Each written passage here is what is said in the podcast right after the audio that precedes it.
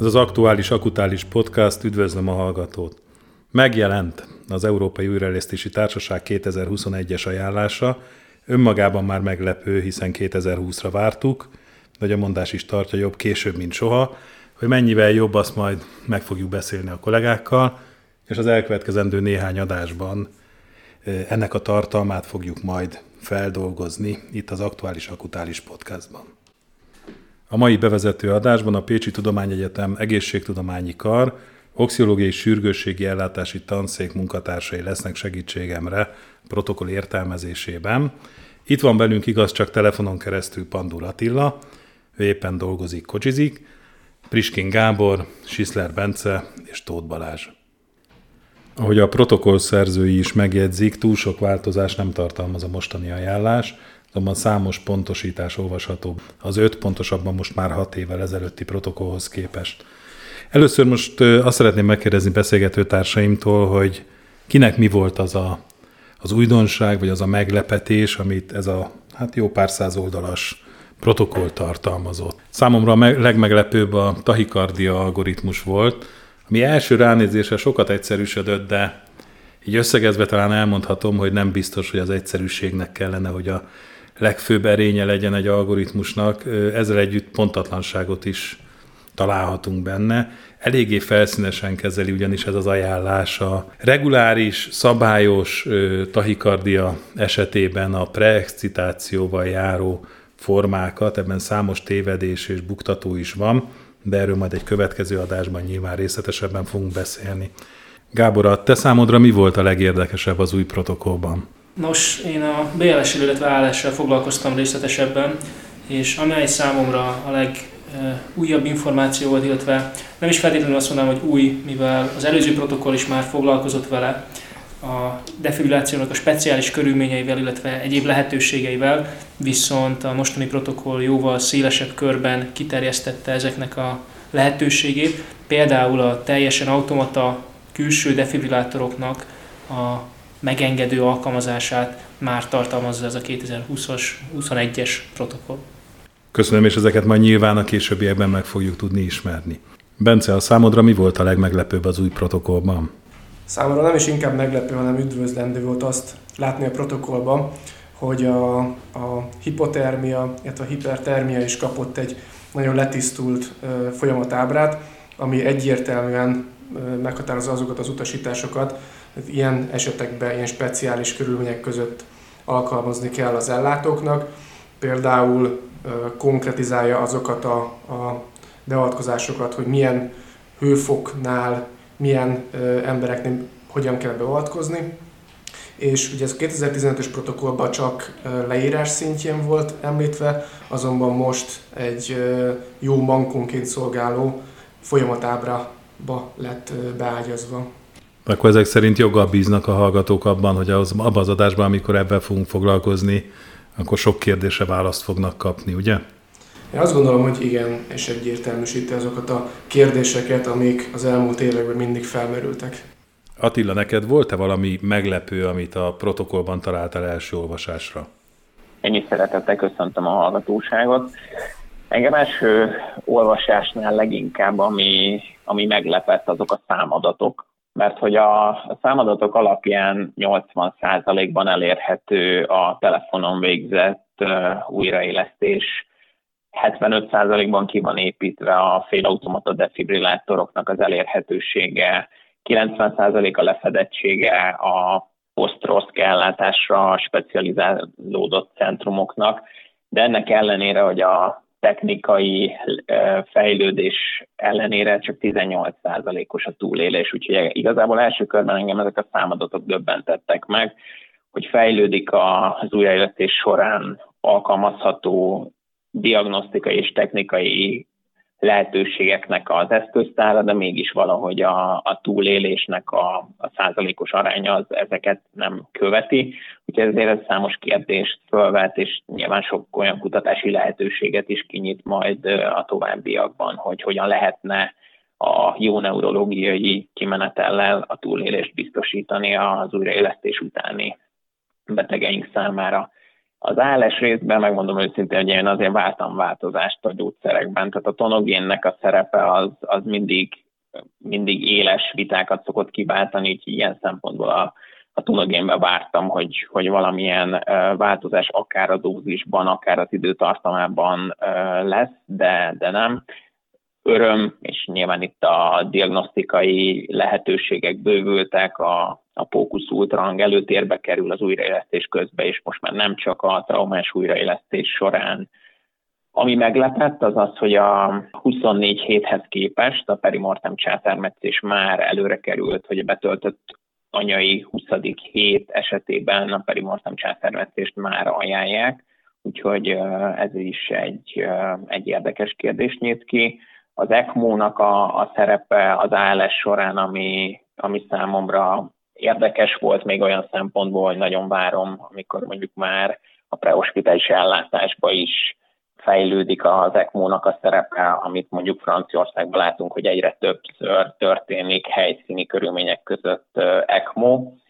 A REBOA, ami a traumás újraélesztési protokollba bekerült, ebben kapcsolatban is számos lehetőség nyílik ki majd a sokkos állapotú betegeknek az ellátására.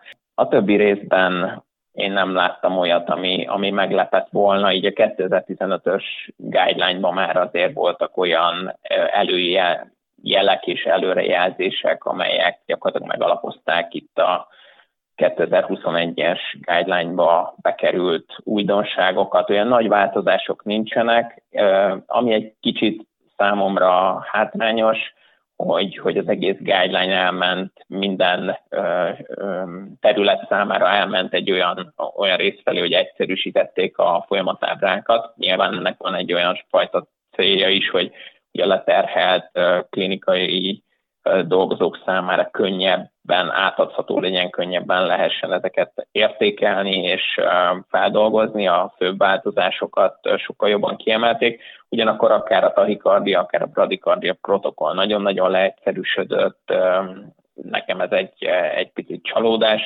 Ugyanakkor külön öröm, hogy az etikai fejezet megjelent itt az újraélesztési, az újraélesztési guideline-ban, tehát hogy az etikai fejezet külön fejezetet szenteltek annak, hogy milyen kritériumok szerint, hogyan, mikor hagyjuk abba, vagy függesszük fel az újraélesztést, és az, nyilván természetesen az oktatásnak a fontosságát is több fejezetben kiemelik. Azért azt hallom itt a elhangzottak alapján, hogy, hogy benned is több volt a várakozás, és nem sikerült minden, minden kérdésedre vagy előzetes várakozásodra választ kapnod. Így van. Összességében, ahogy a fejezeteket végignéztem, én több változást vártam. A 2015-ös guideline-ban azért sokkal több mindent jeleztek előre, akár az ALS-ben alkalmazandó gyógyszerekkel kapcsolatban várható változás, akár az időtartamban, akár az összdózisban, ugyanúgy akár a felnőtt vagy újszülött ellátás, gyermekellátás szempontjából is sok olyan kutatási kérdés merült fel a 2015-ös guideline-ban, amiben vártam olyan terminálásokat, hogy, hogy egyértelmű irányvonalak lesznek, akár például a hipotermia, terápiás hipotermiával kapcsolatban, de, de olyan nagy megoldás egyelőre nem, nem történt itt a 21-es guideline-ban. Hát igen, úgy tűnik, hogy a kutatók nem tudják felvenni a a ritmust és a, a, lépést a klinikai igényekkel, vagy a klinikusok várakozásaival. Említetted ezeket a számokat, amik érdekesek voltak. A magyarországi viszonyok szerinted hasonlóak? Ez egy nagyon jó kérdés, de szerintem elérhetőség szempontjából a, legalábbis a félautomata defibrillátor elérhetősége szempontjából ennél alacsonyabb a szám ma Magyarországon. Ugyanakkor az Országos Mentőszolgálat szabványos eljárásrendjei a mentés irányítás számára tartalmazzák a telefonon keresztül vezetett CPR, tehát ilyen szempontból ez a 80%-os arányban szerintem még lehet, hogy az átlaghoz képest egy picivel nagyobb számban érhető a Magyarországon köszönhetően annak, hogy egységes a rendszer.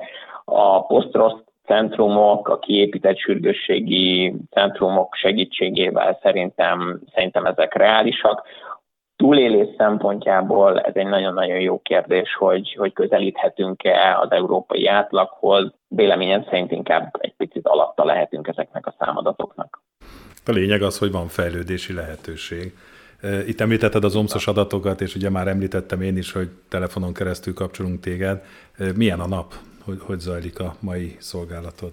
Ugye az azért talán nem titok, hogy többször próbálkoztunk felvenni a kapcsolatot telefonon keresztül, de többször közbeszóltak a, a betegek, és hát a covidos megbetegedéseknek a száma az, az továbbra is növekvő tendenciát mutat, mert hogy reggel 8 óra óta is többször voltunk már beöltözve covidos, nehéz légző, vagy sokkal rosszabb kritikus állapotú betegek transportját is végeztük különböző képalkotó diagnosztikai vizsgálatokra, úgyhogy nem, nem unatkozunk.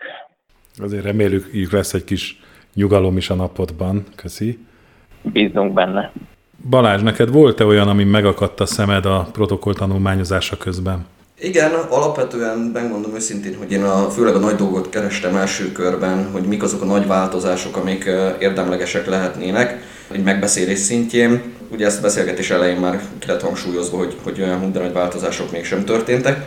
Viszont nagyon sok mindenhez új protokoll, ha nem is, de ábrák, illetve ezeknek a protokolloknak a kiegészítése, pontosabban pontosítása az, ami megtörtént, és az egyik kedvencem már akár a ma protokolljába, illetve a látványra is, amit az itteni RC és dokumentumokban lehet látni, az a szepszisnek az ellátása, amiben ténylegesen pontosították, hogy mihez mérten, milyen terápiát, mikor illene megkezdeni, és a lényegében összefoglalták az első órás ellátását a szeptikus betegeknek. Ez az, ami, ami úgy, úgy ténylegesen tetszett.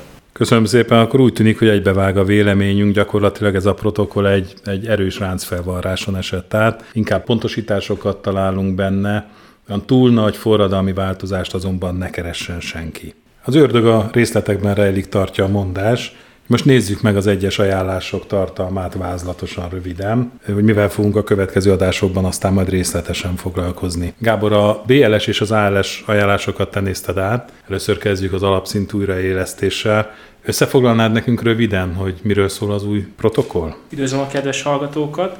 Először egy nagyon kellemes újdonsággal kezdeném, amely tulajdonképpen az összes protokoll elején valamilyen formában megtalálható kulcspontoknak az összeszedését jelenti. Ez a BLS esetén öt ilyen üzenetet rejt magában.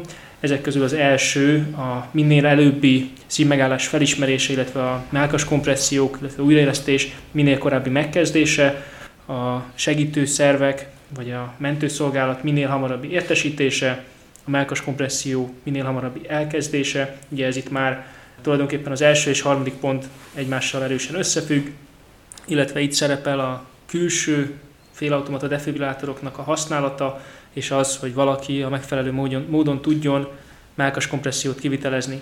Itt a minőségi melkas kompresszió szempontjából vagy tekintetében igazából a 2015-ös protokollhoz képest változások nem történtek.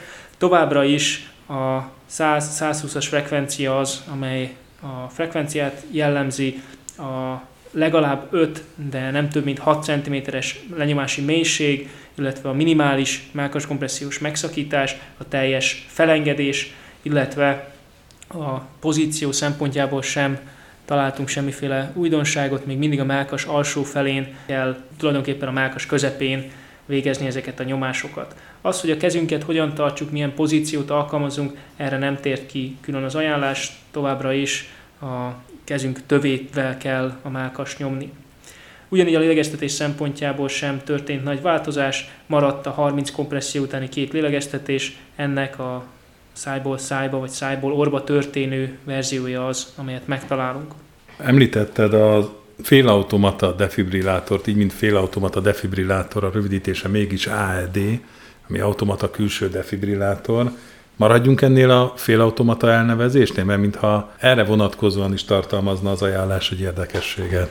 Igen, már 2015-ben elkezdtek foglalkozni azzal, hogy felmerülhet-e egy teljesen automata külső defibrillátornak a használata. Ugye itt a külföldi terminológia némileg helytelen ebből a szempontból, a magyar kivételesen itt most helytállóbb, mivel valóban félautomata defibrillátorok azok, amelyeket a jelenlegi gyakorlatban használunk. Ugye ez azt jelenti, hogy ahhoz, hogy a sokladás megtörténjen, meg kell nyomni az ellátónak a gombot. Ez nyilván könnyen belátható, hogy növeli valamelyest az ellátó és betegbiztonságot. A másik oldalról pedig megvizsgálva teljesen automata defibrillátor mindenféle külső beavatkozás nélkül, amint érzékeli a sokkolandó ritmus meglétét, leadná a sokkot. Ezekkel számos vizsgálat történt, viszont nem áll rendelkezésre jelenleg olyan evidencia, amely egyértelművé tenné ezeknek a használatát, továbbra is kellő óvatossággal kell ezt megközelíteni. Viszont az ajánlás önmagában megengedi ennek a használatát, tehát akár kísérleti próbaként ezt meg lehet tenni. Köszönöm. Az idegentes, légúti idegentes probléma körével majd részletesen a BLS adásban fogunk foglalkozni nyilván. Egyéb változás van-e? Mi a helyzet az új technológiákkal? Milyen hatásuk lehet a BLS-re? Tulajdonképpen az új technológiák szempontjából is a 2015-ös ajánláshoz nyúlhatunk vissza. Ott elkezdték felsorolás szintjén megemlíteni azokat a legújabb technikai fejlesztéseket, fejlődési útvonalakat, amelyeket a jövőben használhatunk. Itt előkerül a drón technológiának az alkalmazása, drónokat akár az AED transportjára, akár segélyhívásra is lehet alkalmazni a jövőben, illetve a különféle oktatási eszközök virtuális realitással vagy a mákos kompressziós minőség visszajelzésével kapcsolatban is előkerültek vagy fölmerültek. Ezekkel kapcsolatban sincs jelenleg olyan evidencia, amely bármelyik használatát a többi fölé helyezné, tehát ezek továbbra is csak mint megemlített lehetőségek szerepelnek az ajánlásban. Köszönöm Gábor, akkor ezek szerint a melkas kompresszió lélegeztetési arányában nem történt változás, ne keressünk itt, itt újdonságot továbbra is a 32-es arány az, ami követendő, hogyha jól gondolom. Így van. Tulajdonképpen, hogyha kulcsüzenetet szeretnénk megfogalmazni, akkor az, ami, ami eddig is oktatásra került, vagy alkalmazásra került, laikus ellátás alapszintű újraélesztésénél 30 melkas kompresszió után két lélegeztetés következzen. Köszönöm, és itt a laikus kifejezésnek volt hangsúlya, hiszen most ebben át is tudunk térni a nem laikusok által végzett beavatkozásokra, hiszen az ALS ajánlás is a te kezedben volt, te tanulmányoztad ezt legáthatóbban, részletesebben. Az ebben található információkat is légy szíves, hozd meg a hallgatókkal. Az ALS ajánlásról való információkat is nagyjából úgy kezdeném, hogy a BLS, tehát először az öt kulcs üzenet vagy kulcs pont, amelyet a, az ajánlás hangsúlyosnak ítélt, ezeket osztanám meg én is először. Ugyanúgy, ahogy a BLS-nél, az ALS-nél is rendkívül fontos a magas minőségi melkas kompresszióknak a kivitelezése. Ez itt tulajdonképpen a BLS-hez képest annyiban egészül csak ki, hogy a kapnográf segítségével történő helyes melkas kompressziós technika visszajelzése az, amelyet hangsúlyoznak. Ez már 15-ben is szerepelt az ajánlásban, viszont azóta több kutatás foglalkozott ezzel, és most már egyre inkább e felé látjuk eltolódni az ajánlást. Tehát minél inkább azt mondják, hogy egy korai ETCO2 visszajelzés jó értéket tud arról adni, hogy milyen a melkas kompressziónk. Ezen felül elég fontos a korai problémák, korai tünetek, jelek fölismerése, hogy képesek legyünk elkerülni akár a kórházon belül, akár a kórházon kívüli újraélesztés szükségességét. Itt az ajánlás a korai figyelmeztető korrendszerek alkalmazását hangsúlyozza, például az Early Warning Score mindenféle kórházi specifikumok nélküli alkalmazása az, ami előkerülhet. Nyilvánvalóan itt előkerül, vagy, elő, vagy fölmerül a reanimációs tím, illetve a, a MET meglétének, vagy szükségességének a kérdésköre is, tehát ez az ajánlás, ez az előzőhez képest tovább fokozza, illetve tovább hangsúlyozza az ilyen előjelek korai felismerését. A legnagyobb változás talán az a légúttal kapcsolatban következett be. A légúti kérdések szempontjából a szupragottikus eszközök most már mindenképpen az emelt szintű légút kategóriába esnek, legalábbis akkor biztosan, hogyha a lélegeztetés hatására teljesen le tudjuk szigetelni a levegő szökésének a lehetőségeit. Éppen ezért a szupragottikus eszközök, ahogy egyébként már a 2015-ös ajánlásban is szerepelt, viszont azóta ezt elég alaposan körülvizsgálták, vagy kivizsgálták, tehát a szupraglottikus eszközök használata mellett is folyamatos mákas kompressziót lehet alkalmazni a betegeknél, tehát ALS esetén, ha intubációs kísérleteink már sikertelen, sikertelenek, és szupraglottikus eszköz mellett döntünk, egy elemával például nyugodtan lehet folyamatos mákas kompressziót kivitelezni. De hogyha jól láttam az ajánlásban, akkor nem is kell feltétlenül úgy döntsünk, hogy endotralis intubációval kezdjük a légút biztosítását, ugye?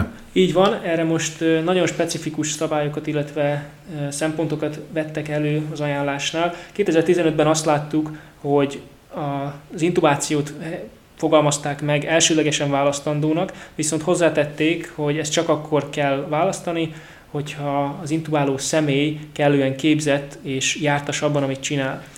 2015-ben ez nem volt kellő pontossággal megfogalmazva, éppen ezért 2020-ban, ahogy arra számítani is lehetett, az ajánlás most már konkrétan leírja azt, hogy ki az, aki intubáció szempontjából képzetnek számít, ehhez két intubációs próbálkozás alatti 95%-os siker arány az, akire azt mondja az ajánlás, hogy ő akkor inkább az intubáció mellett döntsön. Ha valakinek nem áll rendelkezésére ez a tapasztalat, akkor nyugodtan a szupragotikus eszközökkel próbálkozhat.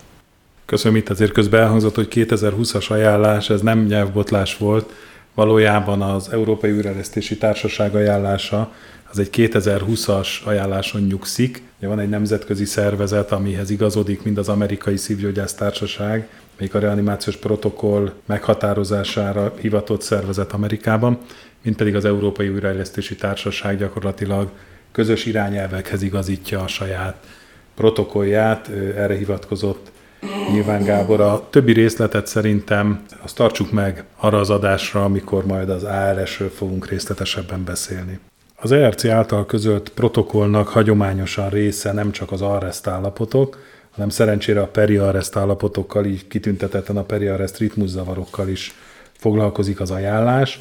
Ennek megfelelően tahikardia és bradikardia protokollokat is tartalmaz. Ezeket tüzetesebben Balázs te tanulmányoztad. Kérlek foglald össze, hogy mit találtál ezekben. Tehát akkor kezdjük szerintem először a tahikardiával hiszen az egész 2021-es protokollban, illetve ERC-s ajánlásban itt történtek a legnagyobb változások a korábbiakhoz képest. Az ABCD-e beteg megközelítés maradt, ugyanúgy az instabilitás jeleinek a keresésénél megint csak újdonságra nem számíthatunk. Szinkronizációval kapcsolatban a különböző energiaválasztások, illetve lehetőségek, amik változtak, illetve a szinkronkardió verzió sikertelensége esetén új gyógyszer került be a rendszerbe használatra. Stabilágon van ugye a nagyobb történet, ott először a QRS komplexumok szélességét fogjuk vizsgálni, és onnantól lényegében az eddigi korábban megszokott négyes elosztás helyett hármas elosztásban fogunk tovább dolgozni. Meg fogjuk vizsgálni, hogy széles QRS esetén irreguláris ritmussal milyen ellátása az ajánlott, Keskeny QRS esetén, irregularitás esetén megint csak mi ajánlott, és a reguláris ritmus azt lényegében egy mederbe tereltük, teljesen függetlenül attól, hogy ez egy széles vagy egy keskeny QRS eh, tahikardia. Itt már gyógyszerváltozások, illetve gyógyszerdózis változások is történtek, és itt került, föl, itt került elő egy olyan problémakör, amivel megegyeztünk, hogy, hogy akár veszélyesé is válhat, mivel kihangsúlyozza a protokoll, hogy bizonyos gyógyszerek reexcitáció esetén nem alkalmazódnak, viszont nem fejti ki, hogy ez esetben mik legyenek azok, és kicsit nehézkes a megfejtése, hogy az ellátónak, hogyha továbbiakban is követi a protokollt, hol és milyen gyógyszeres beavatkozások állnak a rendelkezésére. Fölmerülnek igenis olyan eshetőségek, amikor akár tényleg csak a protokoll követés miatt belefuthat a, az ember egy olyan esetbe, hogy árthat is akár a betegnek. De ezekről részletesen majd a következő adásban lesz szó, amikor is a tahikardia és a bradikardia algoritmusokkal fogunk foglalkozni. Mi a helyzet a bradikardiával?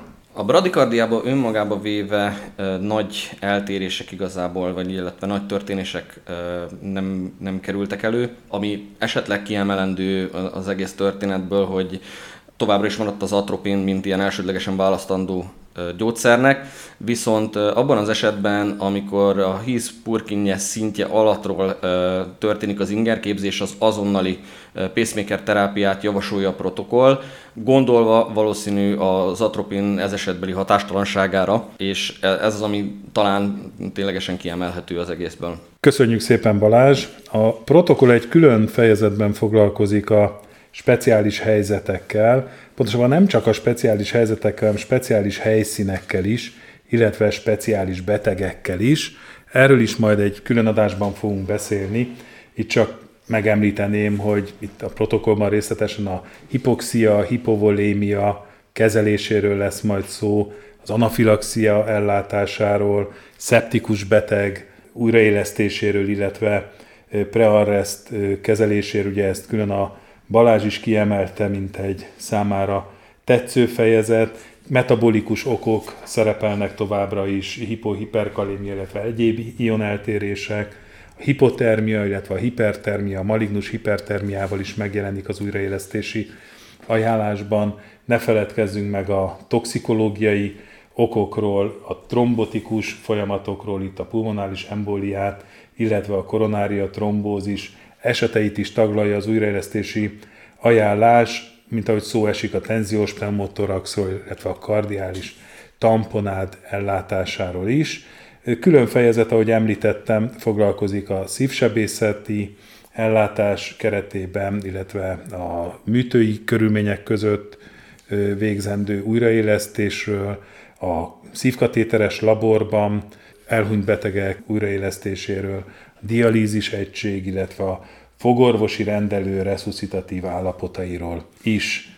Ugyancsak ebben a fejezetben találkozhatunk olyan speciális szempontokkal, amit például egy aszma bronhiális vagy COPD-s beteg ellátásakor érvényesítenünk kell, ugyancsak megjelenik a neurológiai korfolyamatok, vagy akár a várandóság, esetén alkalmazandó specialitások. Annyira szerteágazó fejezetről van szó, hogy csak nagyon zanzásítva tudnánk kiemelni a lényeget, hogy ettől most itt eltekintenénk ebben az adásban, hanem majd egy következő adásban ejtünk erről részletesen szót, és mutatjuk be a hatályos, most már március óta hatályos ajánlást. Attila, te nézted át az újszülött és a gyermek újraélesztési algoritmust, mi az, amit kiemelnél belőle? Ugye majd részletesen később is fogunk ezzel foglalkozni egy másik adásban.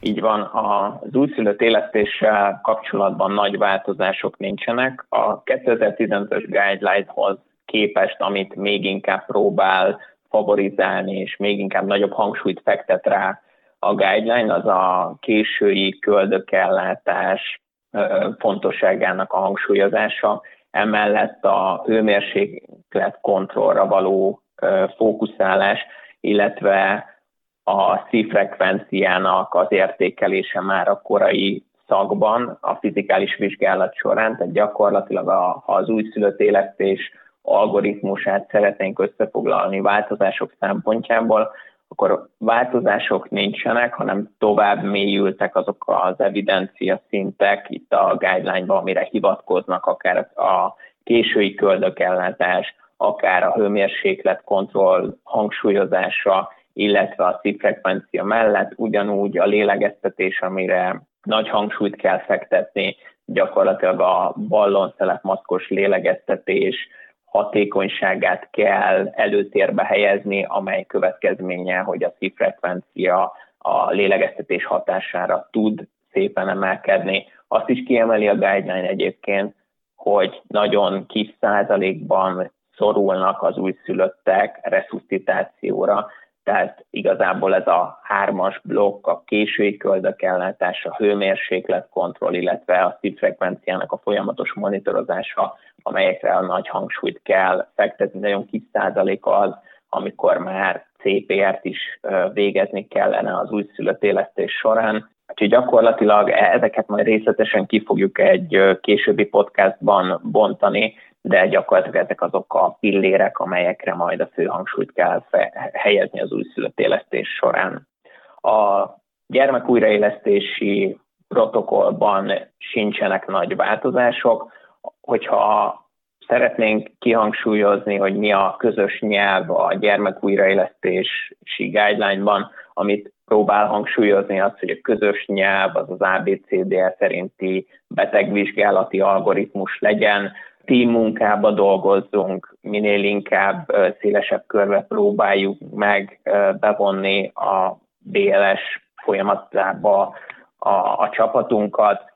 Ami változás az az, hogy a bólus folyadéknak a dózisa az csökkent, azt találták, hogy kevesebb folyadékadással is ugyanolyan hatékonyságot lehet elérni, és a nagyobb dózis mellett többször alakult ki több szervi elégtelenség, úgyhogy például a folyadék bólusoknak a mértéke csökkent, túllélegeztettük a a gyermekeinket az újraélesztés közben, illetve az a posztroszk fázisban, ezért a lélegeztetési frekvenciánál sokkal inkább életkor specifikusan, életkorhoz közöttem próbálják meg ezeket a, a, a számokat mm, megalapozni, tehát ennek megfelelően nagyon szép táblázatok érhetőek el az életkor specifikus lélegeztetési frekvenciára, lélegeztetési stratégiára, illetve hogyha megnézzük a, a laikusok által végzett gyermekújraesztés során a, a folyamatábrát, akkor abban van még egy olyan kisebb fajta változás, hogy az öt kezdeti befúvást követően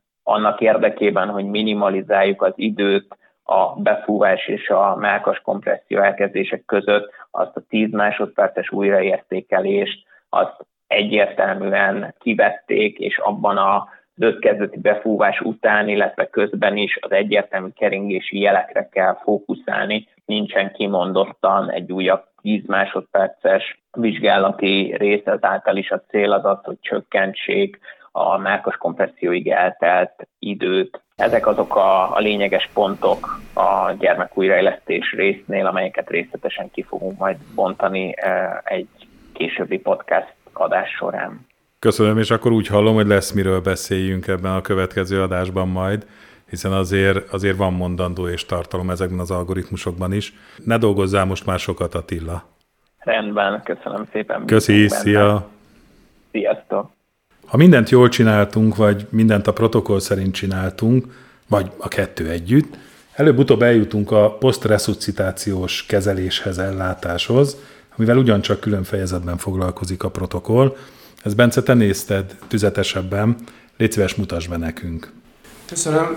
Igazából itt nem is változtatásokról lehet beszélni, hiszen ha azt vesszük, akkor ez nem volt mindig az oszlopos tagja a posztrecitációs ellátás ennek a guideline-nak, hiszen régebben nem foglalkoztak vele annyira részletesen, és ebbe a témakörbe inkább pontosításokról lehet beszélni, bővítésekről, azokról a tényezőkről, illetve az elmúlt öt év alatt, amíg zajlottak kutatások, azoknak az eredményeit, ahogy beleépítették a tekintetbe, hogyha visszatér a betegnél a spontán keringés, akkor hogy lehet a legeredményesebben eljárni.